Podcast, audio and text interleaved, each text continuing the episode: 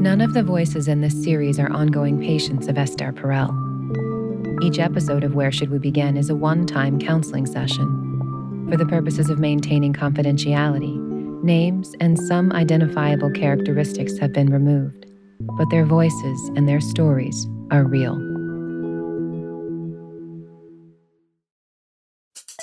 Support for this podcast comes from Smartwater. Want to get a little more from every sip? Smartwater Alkaline doesn't just taste crisp and pure, it's loaded with everything you need to perform at your best, whether you're running marathons or boardroom meetings. Elevate how you hydrate and pick up a Smartwater Alkaline today. To learn more, visit drink smart water dot com.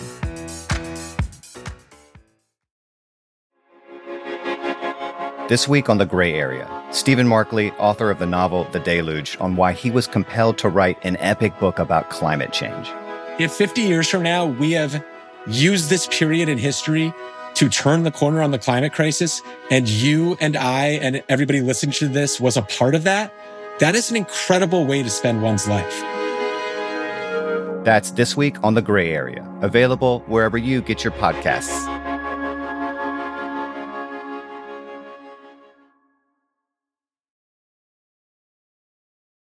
It feels like I'm a horse in the stable.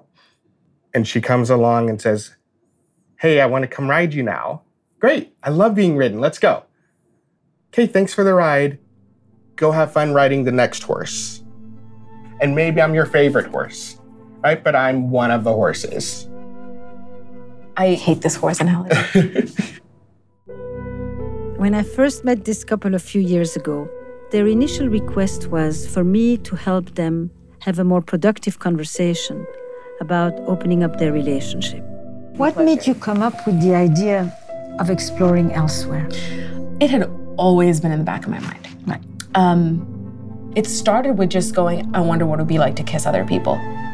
At that time, it was very much her request. It feels like there's this cap on my happiness. I'm six months into a new job and my boss can give me a great review and say, I'm randomly gonna give you a raise because you're doing really good work. And I get really proud of myself and think, oh, but my wife sleeps with other men. There's a little thought of what kind of man lets his wife do this. That's what I was thinking. She had always experienced her sexuality as belonging first to India, where she was from, to her family, to the church where she grew up in, and now to marriage. My sexuality has never been mine. It was other people's rules, other people's definitions that shaped everything. And she sought emancipation and reclamation of her own sexuality. Having been with other men actually opened up and unleashed in her a desire and an energy, an erotic energy that she brought to her husband. She's a fantastic lover. I really am. Would you like me to shake your hand? Congratulations. Oh my God. It was much more challenging for him. He understood what she was saying, but he really wanted to know if what she wanted was for him to be the stable force while she was going and being with other men. I guess there's a lot of questions that come with it. Do you need me to watch the kids while you go oh with the other guys? What I need you to do is to trust that it's not freedom without you. The freedom isn't to leave you and pursue others. It's to hold your hand while I get to experience more. She's been trying to say this for a while.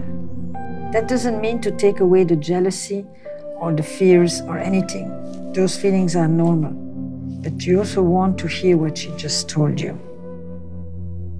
The exploring still hurts. Hmm. I'm seeing them a few years later now, and I'm very curious, how did this work out? It used to be a one-sided non-monogamy or polyamory. It is no longer. But also more importantly, this was presented as the central focus of their concerns at that time. And I'm not so sure that this is really the only thing that deserves to be in the center. And the more I listen, and the more I become clear that there's a whole other range of issues here that are directly related to their experience around sexuality, consensual non-monogamy, and polyamory.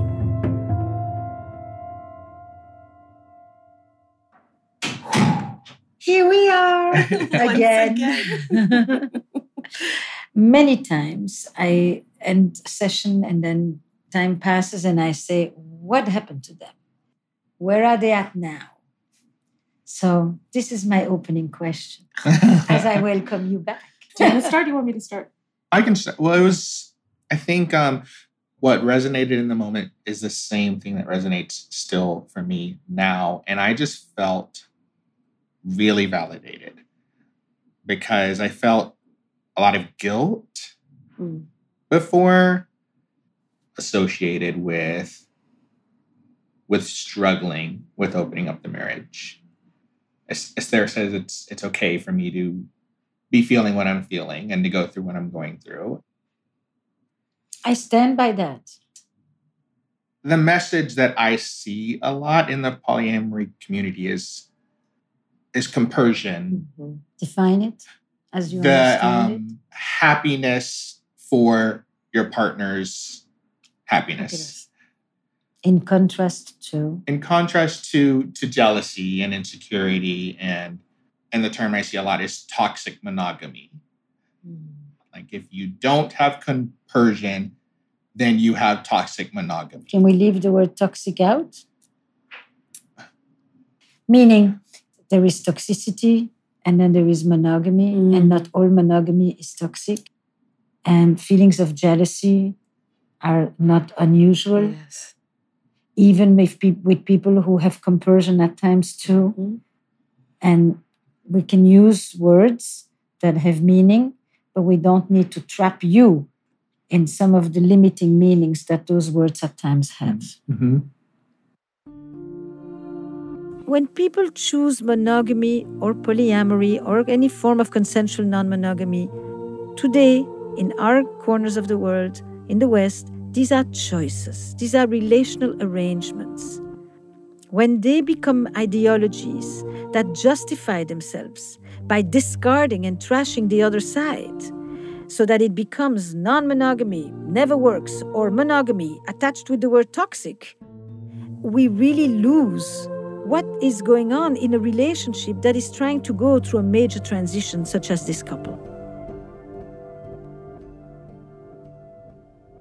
And you say, is my jealousy an expression of what you read is called toxic monogamy? Yes. And what is what does that mean as you read it? Um, codependency mm. and and jealousy and ownership, possessiveness. And control, possessiveness. Mm-hmm. Yeah. Yeah. Okay. But I never heard you say, I'm right. Mm.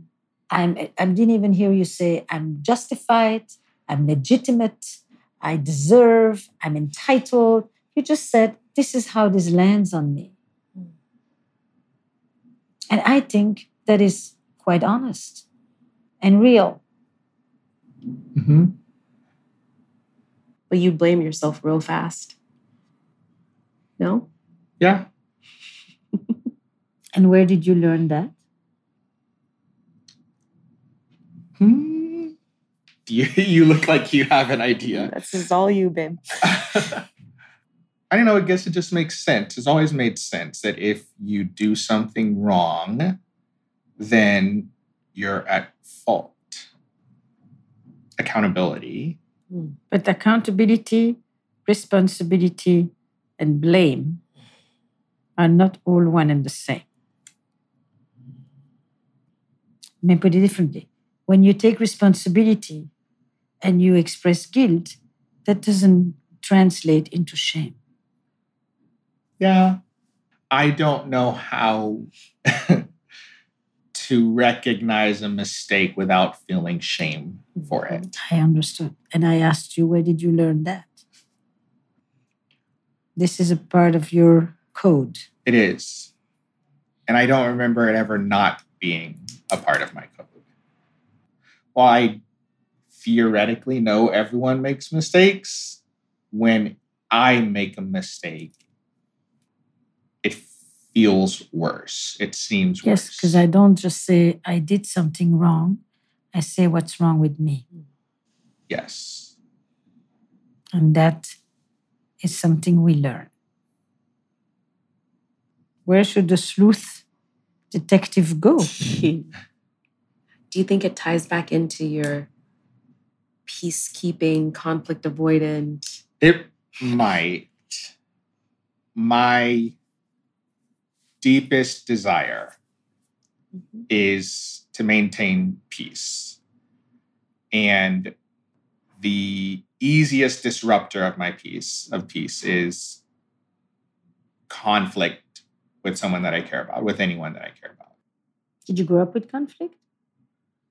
Yeah, I, I grew up. His reactions. Come to think of it. That's exactly how he is. Yes.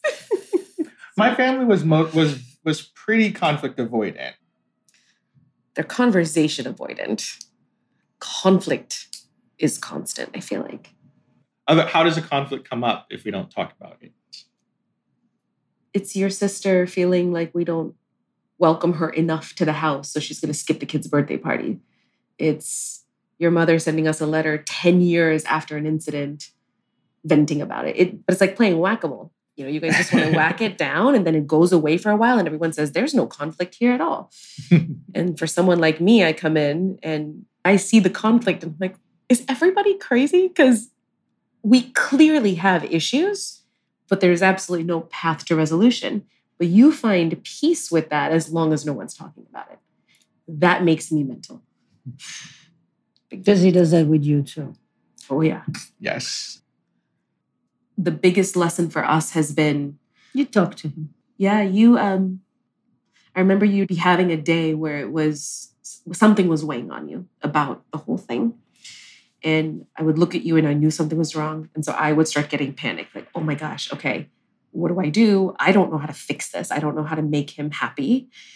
And so I would ask you how I could help and how I could support. And you would tell me. And you would, sometimes it was, I need an hour in the hot tub with my laptop and a movie, and I'll figure it out and I'll let you know.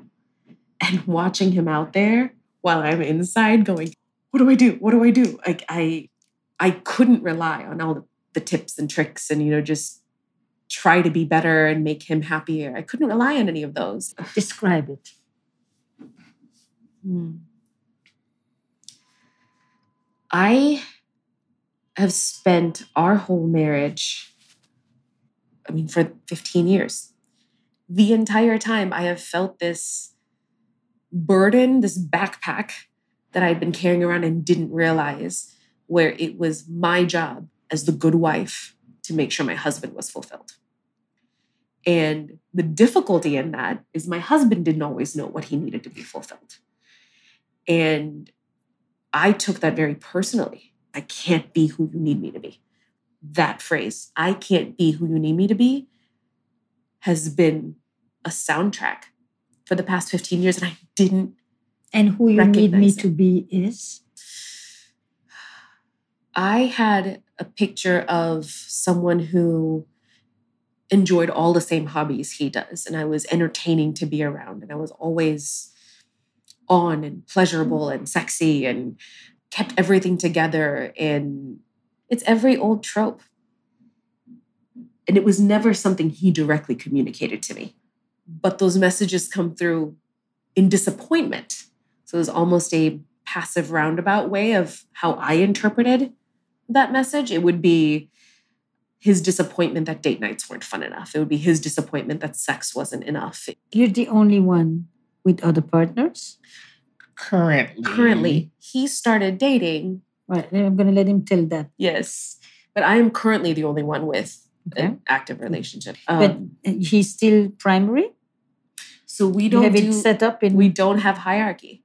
Um, we are nesting partners. We are very heavily entangled. We have a home. We have children. And we build life together. Um, those entanglements come first. But as values... He is not more valuable than another another person in my life. But we have history. We have trust. We, he's my best friend. And that friendship is, the, is still the most important thing to me.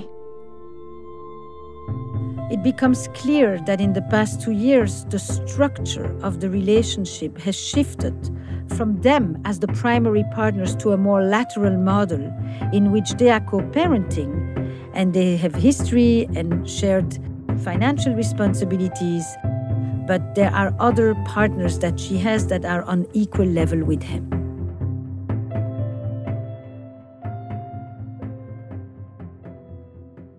At this point, I'm kind of putting pieces together, right? So you said, while he doesn't get angry much, much, one of the ways he gets my attention is by actually going disappointed, mm. sad, sullen. And you feel responsible to, to regulate if he is upset or disappointed, or do you mope? Yeah. You mope. Yes, yes it, it often goes... you, there's another word in English. You pout. Yes. Yeah. You yes. pout? Oh, yeah. Yes. I'll go alone in a corner mm-hmm. and be sad. It comes up for fun a lot. So oh. she gave the example of the, the date night wasn't good enough. We go out and I didn't have enough fun in my head. So I go home and go do something fun myself to fill the fun tank. He, he likes being entertained. He likes having a lot of stimulation and a lot going on. And, and when it's our date night, when we've said, okay, we're going to do Thursdays or Fridays or whatever the date nights are for that week, it is an immediate source of stress for me. Because is he going to end up disappointed like every other date night if I don't find the energy reserves to...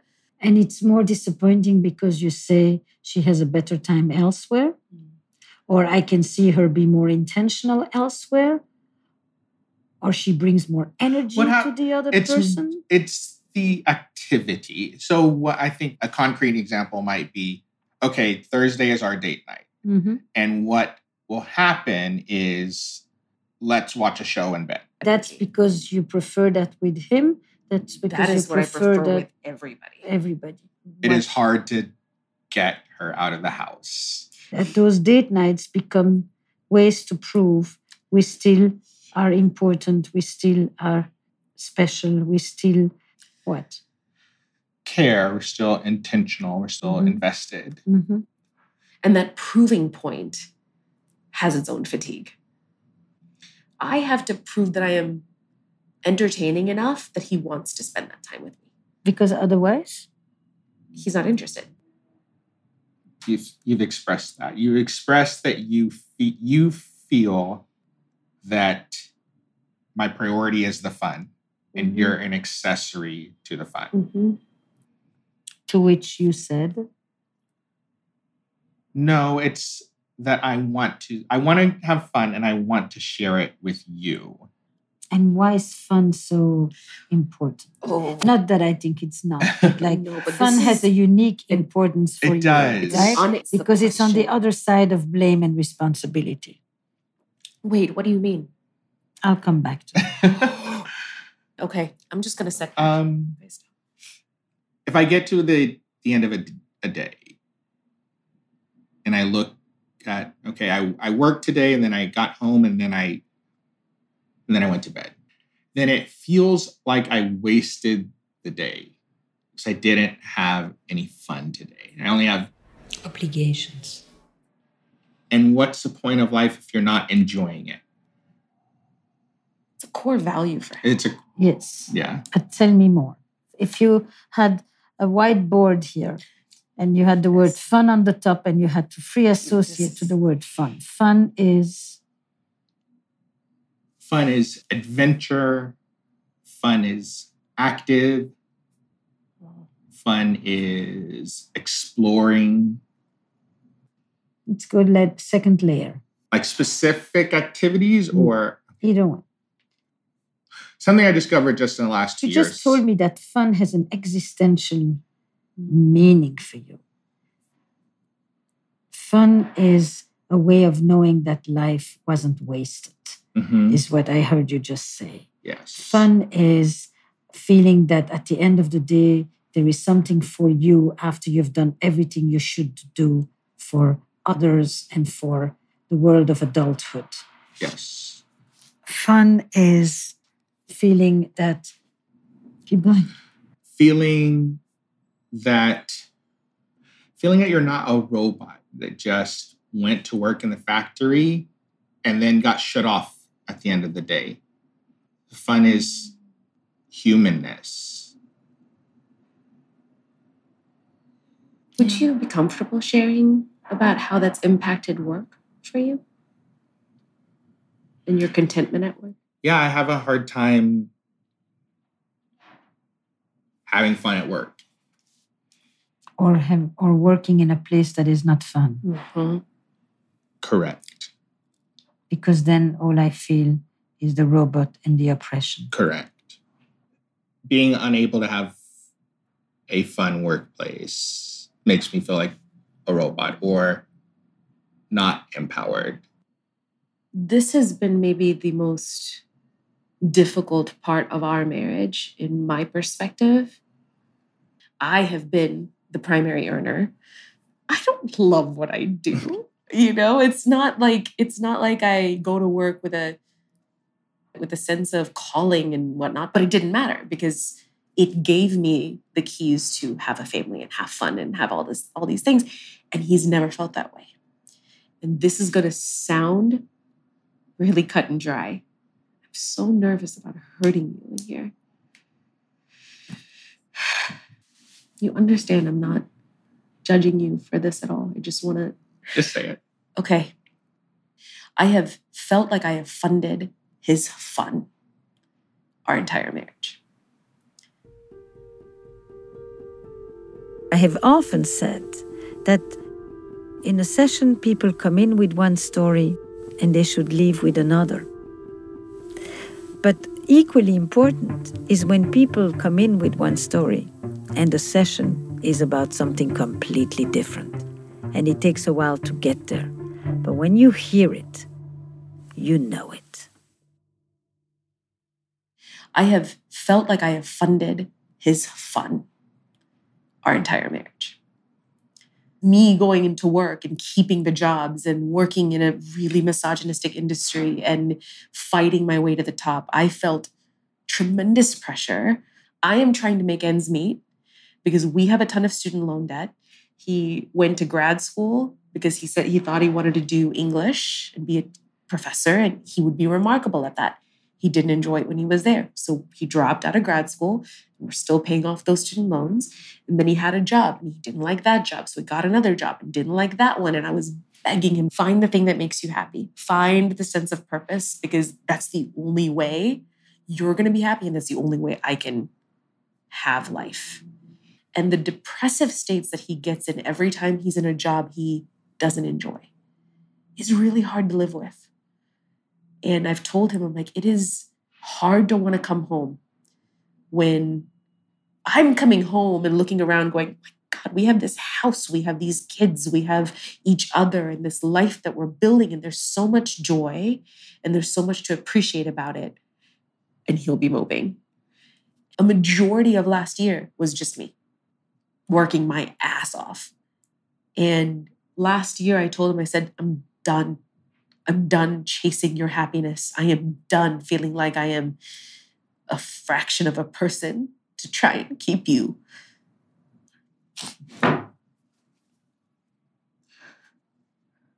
We had some pretty big fights. And he quit jobs. I encouraged him to.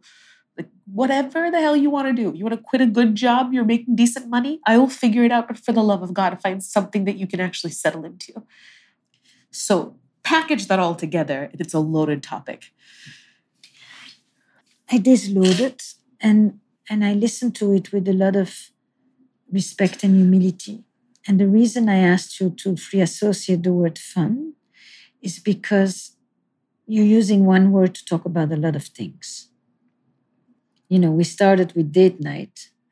We started with fun is my vengeance on a life of work and obligations yes. and responsibilities. And then it became fun is sovereignty. Mm. Fun is the proof that I made it. Fun is anti-oppression. Fun is anti-depression. And a lot of things go into that thing called fun. in which work then enters. And if I'm in a job where I don't feel alive, since I can't leave myself, I leave the job. And I look for the next place that's going to make me feel alive. Yes. Mm-hmm. In which case, on the other side of alive is a feeling of flat, languishing, mm-hmm. depressive state. Yeah. And I count on my date night as the evening of the week that's going to kind of give meaning for all the other nights that I have to just kind of slog. And that is yes. why I will always disappoint him. Well, you will only disappoint him if you take it on as a mission. Yeah, which I have. This is actually, you mentioned how this, all the definitions of fun kind of work enters through. His non-monogamy enters through that same lens. So I don't know if now is a good time to share your part of why you decided you wanted to explore as well. Yeah, about a year ago, after she had been dating for about a year, about a year. And do you know them, the other partners? Are they in her life or in your joint life? I know once it's a serious partner. Mm-hmm. Um, I mean, you know about all of them. I know about building relationships all of them. with them, and, and I meet whoever wants serious, to. Yeah. yeah. My fear, my fear of dating, me dating, was, well, if I go have sexual experience with someone, I'm so I attach so easily and so value touch so much that I'll leave the family and I'll go on and be with her. And he flat out told me that. And my response was, well, that scares the shit out of me. But you've got to know if what your truth is. If you're, if this marriage is not what you are finding that fun and that satisfaction with, I want you to be able to be honest with yourself because you deserve to be happy. And I don't want to be the thing that's keeping you from that. Why did you insert yourself? I have taken that. I mean, that is a, it's a chronic issue right. I have to begin with. Why do you insert yourself? Because we are not talking about fun. It's really what I think we, is what I'm more and more sensing. I think what we're talking about is more how you deal with a certain sad, darker side in you. Yes. And fun has become the kind of code word for the anti-dark, the non-dark.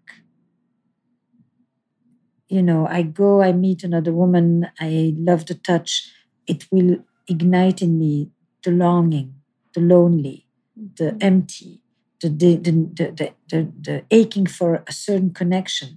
And it's going to make me then want to go there because I'm going to think fun is there. It has zero to do with you for a minute. Sorry. But that's a relief. I mean, of course, he's saying it to you, you're the wife, et cetera. But it is not about you. This is actually a truth that he doesn't tell himself often. Mm-hmm. Hot or cold? Hot. Then what happened? Then you found a partner? Then I decided to date. This is decided... actually what we fought about in the airport.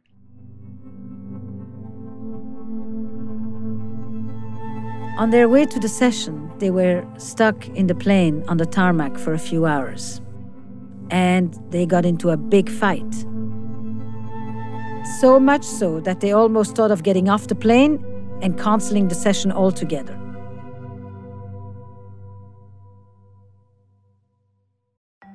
Support for Where Should We Begin comes from Solare. Solare just launched their new first-of-its-kind women's line, Her Life Stages. I like Solare as a brand because Her Life Stages line uses scientifically studied ingredients including Vitex and saffron and is made without soya or hormones. The Her Life Stages line includes products for menstruation, perimenopause and menopause through postmenopause, plus a libido formula that can be taken across all phases. The Solare Stages line is doctor-formulated by a leading women's health expert who has been through the stages herself and knows what we experience as women. Now is the time to embrace your life no matter what stage you're in. To help you own your stage, Solare is offering twenty percent off any stages formula. Just visit solare.com slash Esther and use code STAGES twenty. These statements have not been evaluated by the Food and Drug Administration. The products are not intended to diagnose, treat, cure, or prevent any disease. Did you know that even if you have a four oh one k for retirement, you can still have an I R A?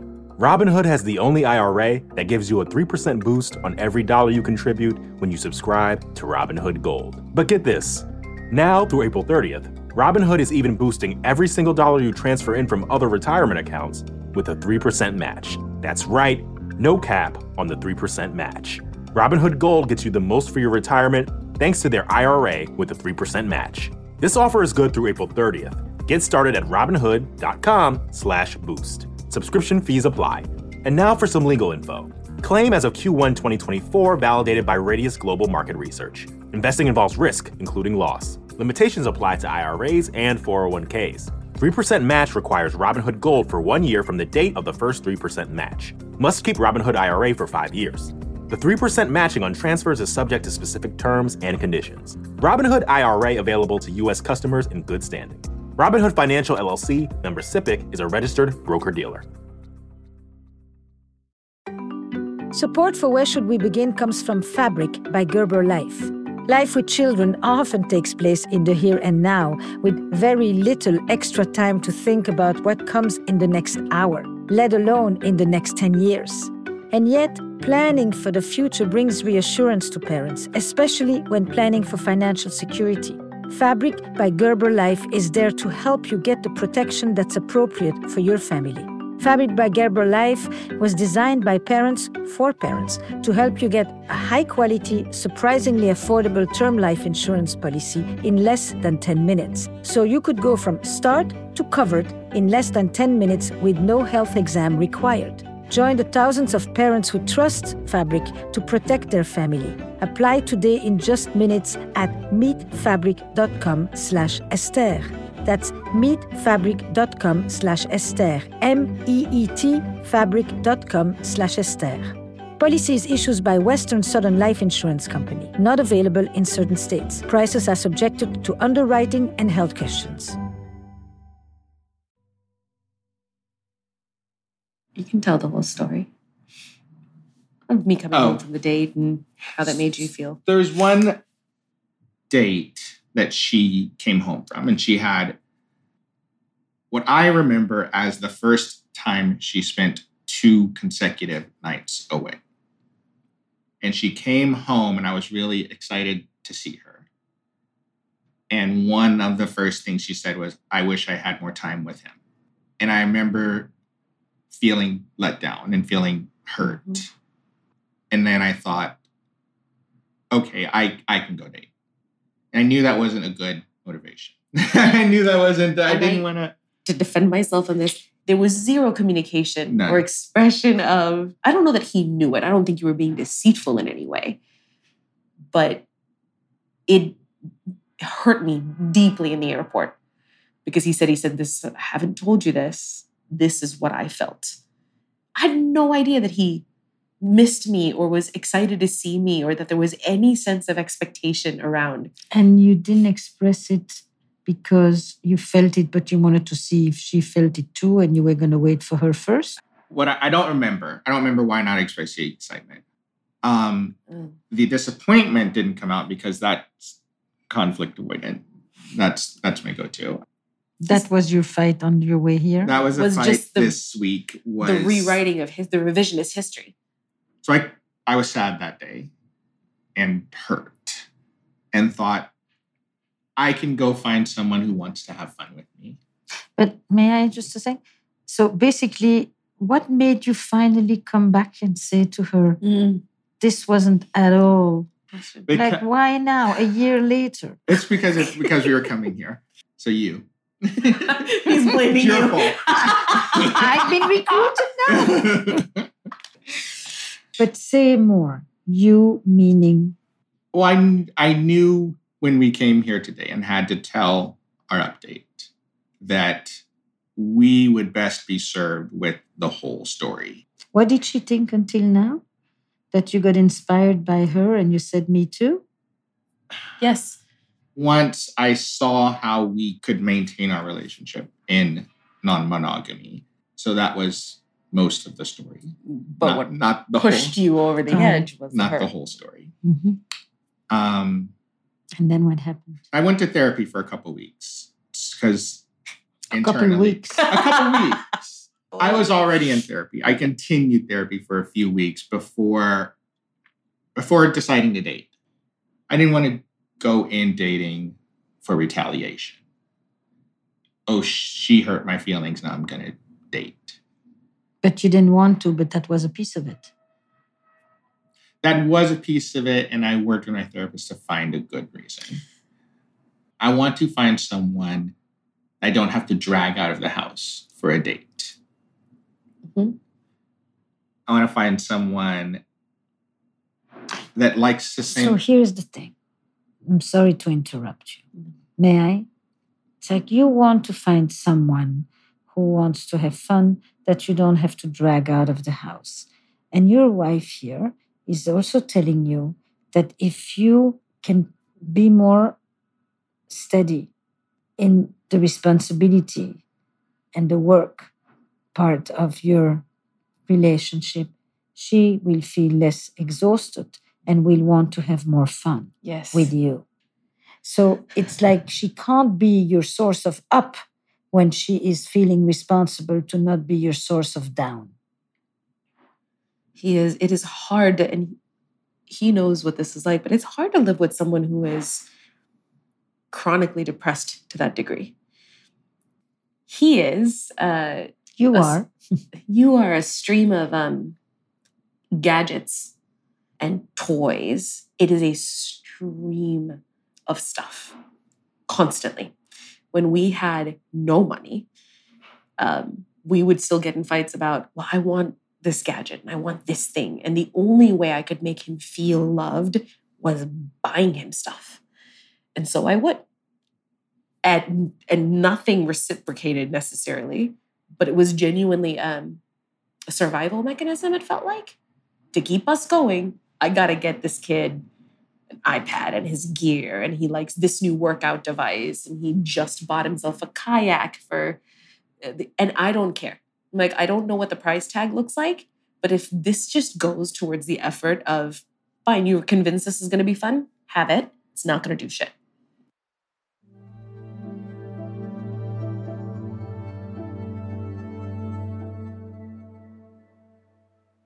As the conversation unfolds and it becomes more and more real, it's clear that we're not talking about fun. We're talking about the sense of emptiness and the void that lies right under the surface, and the neglect and the loneliness that he may have felt growing up, the reverberations of being an African-American man, and the responsibility that she has felt towards him to lift him up, buying him toys and gadgets, being the primary breadwinner. And it's no surprise that she wants elsewhere as a place of fun for herself, because the fun she's trying to provide for him is a lot of heavy lifting. And the interesting thing is he's dated. He's met some lovely, lovely ladies and gone and had fun. He's not with any of them. There's always something inadequate. Right. So I'm going to let him tell me that. It's his story. So I've been on dates and dated two women. And both of them dumped me. So I would not say the reason that I am not currently dating someone is because they're not and fun. They are, they're in the poly community they are. as well. They're not hoping that... Okay. Correct. Yeah. No cowgirls. No what? Cowgirls. A monogamous woman who tries to convince a poly man to go monogamous with her. Tries to rope him in? Yeah. I've been on dates where I didn't find attraction, and I've been on dates where they didn't find attraction. And I've been in two relationships. And I've and I could have a friends with benefits arrangement with a girl who told me she is not ready for a relationship right now. And I said, that's not enough for me. You've had some depressive slumps about dating and how challenging it can be to make meaningful connections. Mm-hmm. It, I do get discouraged between dates or when a date doesn't work out. That is really discouraging. Um, like job search. Like a job search, uh-huh. And it makes me, it makes me question myself. Am I, mm. so this, am I, am I a good attorney? Am I a handsome man? Am I an attractive man? It doesn't seem to be the case. No one thinks so. What I'm hearing from you is I don't really trust if I am smart, competent, handsome. And I carry that insecurity. And I need other people. Their response will confirm one way or the other. Yes. And what I sense from you is more the ongoing uncertainty and insecurity inside of you, which is why I think that you're going along with the new arrangement is really incredible and difficult. The new arrangement as in him dating? As in non-mono- the whole non-monogamy thing itself. Yeah. When we first talked about it, it was this whole, I'm a horse in the stable and I'm one of many. And if I'm one of many, it devalues me. Mm-hmm. And, you know, these are themes in your relationship that existed way before yes. the transition, that existed maybe way before you met her. Yes. Yes. You know, and I keep thinking to myself, this man found refuge in what he called fun. I had another free association. Fun is fair because... You need, you need to unpack that one. Because... That one is meaningful and loaded. Life, life's not fair. You tell your kid, you, eventually kids get hammered into them, life's not fair.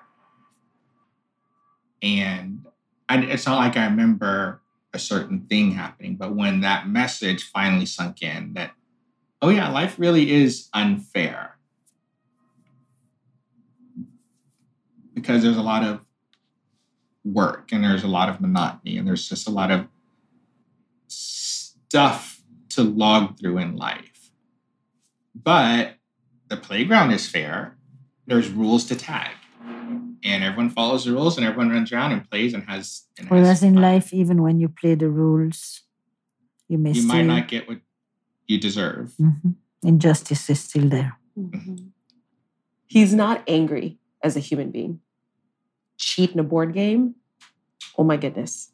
It's It genuinely bothers him. It's not funny. It's not amusing. No, it's not funny. that's, no, that's not funny. Because the one place that is meant to be fair is now being trampled. Tell me, what would you free associate if we had another whiteboard and it had the word life is unfair? Sad. You're giving him your hand because you know it's this is hard for him. Mm-hmm. It's sad. It's depressing. That that is the way things are. Lay it out. When you do the right thing, the right thing should happen to you. And it's sad that that's not the case. Some people get a leg up and some people get lucky and there's no rhyme or reason to it. And it's existential and nihilistic. Can I ask you something? Mm-hmm. I remember you saying last time we met that you were the first. Yeah, in our family. Mm-hmm. And so you were the first to go to, to college, to graduate school, right. to have a house, to have a stable or at least a structure of a, of a marriage. And all those experiences belong to the if you do everything right, you will be getting what? The American dream. Mm. Do the right things, and then the right things happen to you. Even and religion plays into it too, right? Do what God wants you to do, and then God will bless you. Was at least the way we are raised. Yep. I did it, and it didn't work. That's when I began to question myself. Maybe I'm not as smart as I think I am. Yeah, that law school was the first time I thought I was smart. Because I got good grades, and people told me I was smart. And for three years, it was, oh yeah, you're definitely going to get a job. You're going to have your free pick of, of a job. And then to have it all not work out in my pick of a job, let alone a fun job, meant. The system is rigged. The system is rigged. Am I competent in anything? And, and then you got a job you wanted. This was an interesting development, I think. You applied for a job you wanted. You got the job you wanted. But you didn't experience the fun you thought. It you wasn't would. as fun yes. as I thought it was going to be. And then? As... And then you quit. And couldn't keep up with it. Got too checked out. You would fall asleep at work. Couldn't keep and... up with it, meaning it was too hard? It would, uh, was too demanding? Or it was so disappointing that I dissociated? Disassociated. Absolutely. And... my disassociation made me lose the job. Made me lose the job. So that became the fun date that didn't deliver. Mm-hmm. Yes. So this fun, what we call fun, is like a bit of a tyranny on you. Yes. Wait, how so? Hmm? A tyranny. Well, it's like in pursuit of this, me. yes, it, in pursuit of this elusive thing, which he has when he has the fun yes. of, you know, or the sex mm-hmm. of a certain level, but it's short and furtive. Mm-hmm. Mm-hmm. And so if you don't deal with this, you're not going to keep any job or any other partner, mm. because they all will be disappointments. As he discusses the unfairness of life, the fact that I'm talking to a Black American man who is telling me I did everything right and I didn't get the reward for it, it has to be put within the broader racial context of his experience as a Black American man, but he doesn't name it like that. He doesn't frame it. And so I decide to wait to see if he will or if somebody will.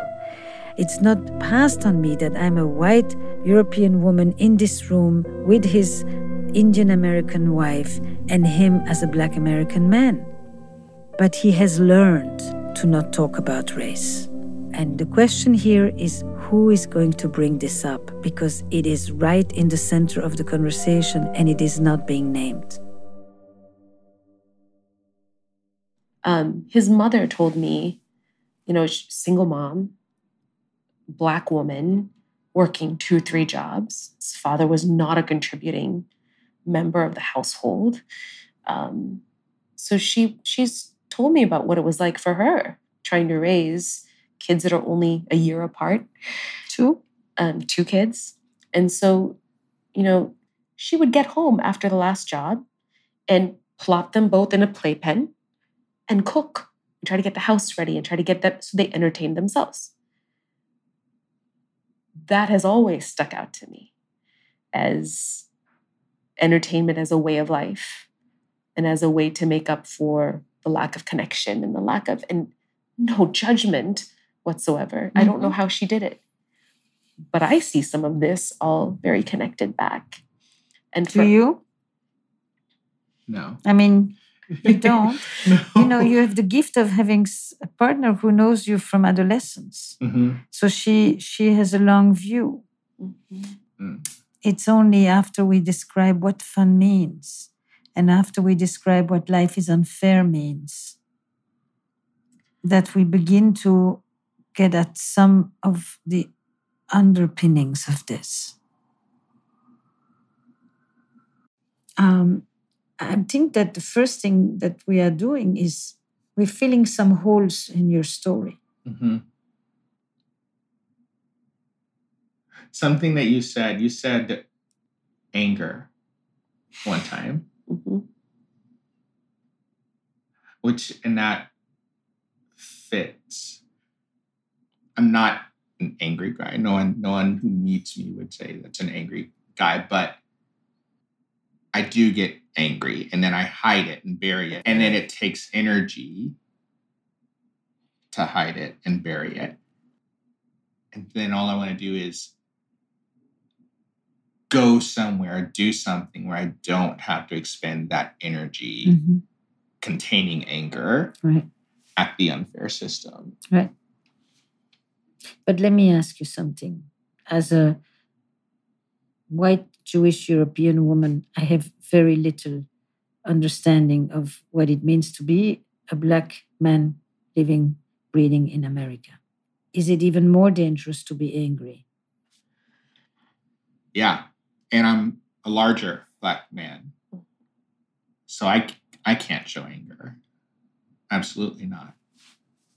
Perfectly. You know, there's an old view that, I don't know if it's an old view, there's a view that says that depression is anger turned inwards. Have you ever been in a group with other black American men that this is a collective issue? This is not just you alone. That's a whole... It is a can of worms. You're about to start another an hour's worth of work. No, I don't have another hour. Only so, black guy in the class. Grew up in a very white church. Yeah, yeah, yeah, yeah. Um, yeah. He is the guy who we moved into our neighborhood, and they were like, "Oh, you're one of the good ones." Oh, that has yeah. been. So that that is scary. That the idea of going out and hanging out with other black people is scary, because on the few occasions that I have, I'm not accepted as black enough. As yes. black enough. And that is deeply hurting. You don't know how it, what it is to be black. So I don't even, I don't have the black experience. I don't know what black people like. I don't know what black people do. You still have lived experiences. You still have all of the, the burden that comes with it, but without a community to yeah. surround you in. I agree. It's not fair. And it's okay to be angry about that. Brené Brown has a beautiful distinction between fitting in and belonging. You don't want a group you fit in. You want a group that you belong to. Mm-hmm. And the group you belong to is a group of people who have all kinds of mixed experiences. They don't belong to one place only. So the first session emphasized some of your understanding and validation for you, but also about what she was looking for. Mm-hmm. This one, if I can give myself the permission to find safe places to express my anger, and starting with her, there is a possibility that when I find the things I'm looking for, I will actually be able to appreciate them more mm. because I have not mm. invested them with godly deliveries. Mm-hmm. These two are connected. I wish I had more time for us to work on it more, but they are connected. Mm.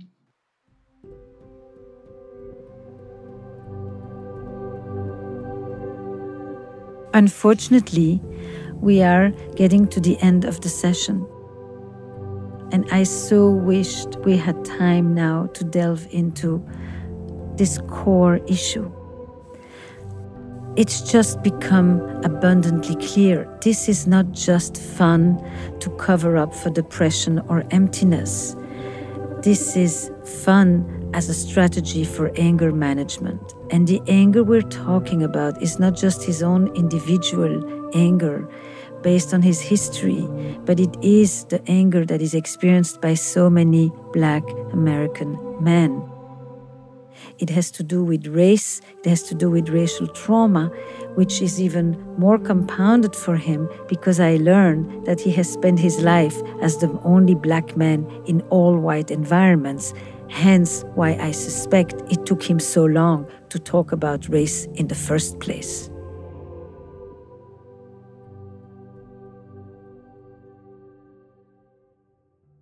I want to give you the names of a couple of colleagues that are Black American therapists. Oh, please. Men. And I want us to ask if they are currently running groups.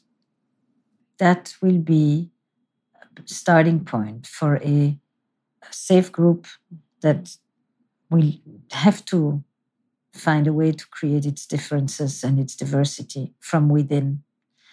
And that will take on whatever judgment or shaming takes place. And that will Um, create a container to address all, not all, but many of those difficult topics that we just named today. That's Thank amazing. You. Yeah. That will be one place to start. And with that, we're just going to say, stop, because otherwise we could spend another three hours. Thank you. Thank you. So much for your time. It means a lot. Same here. Same here.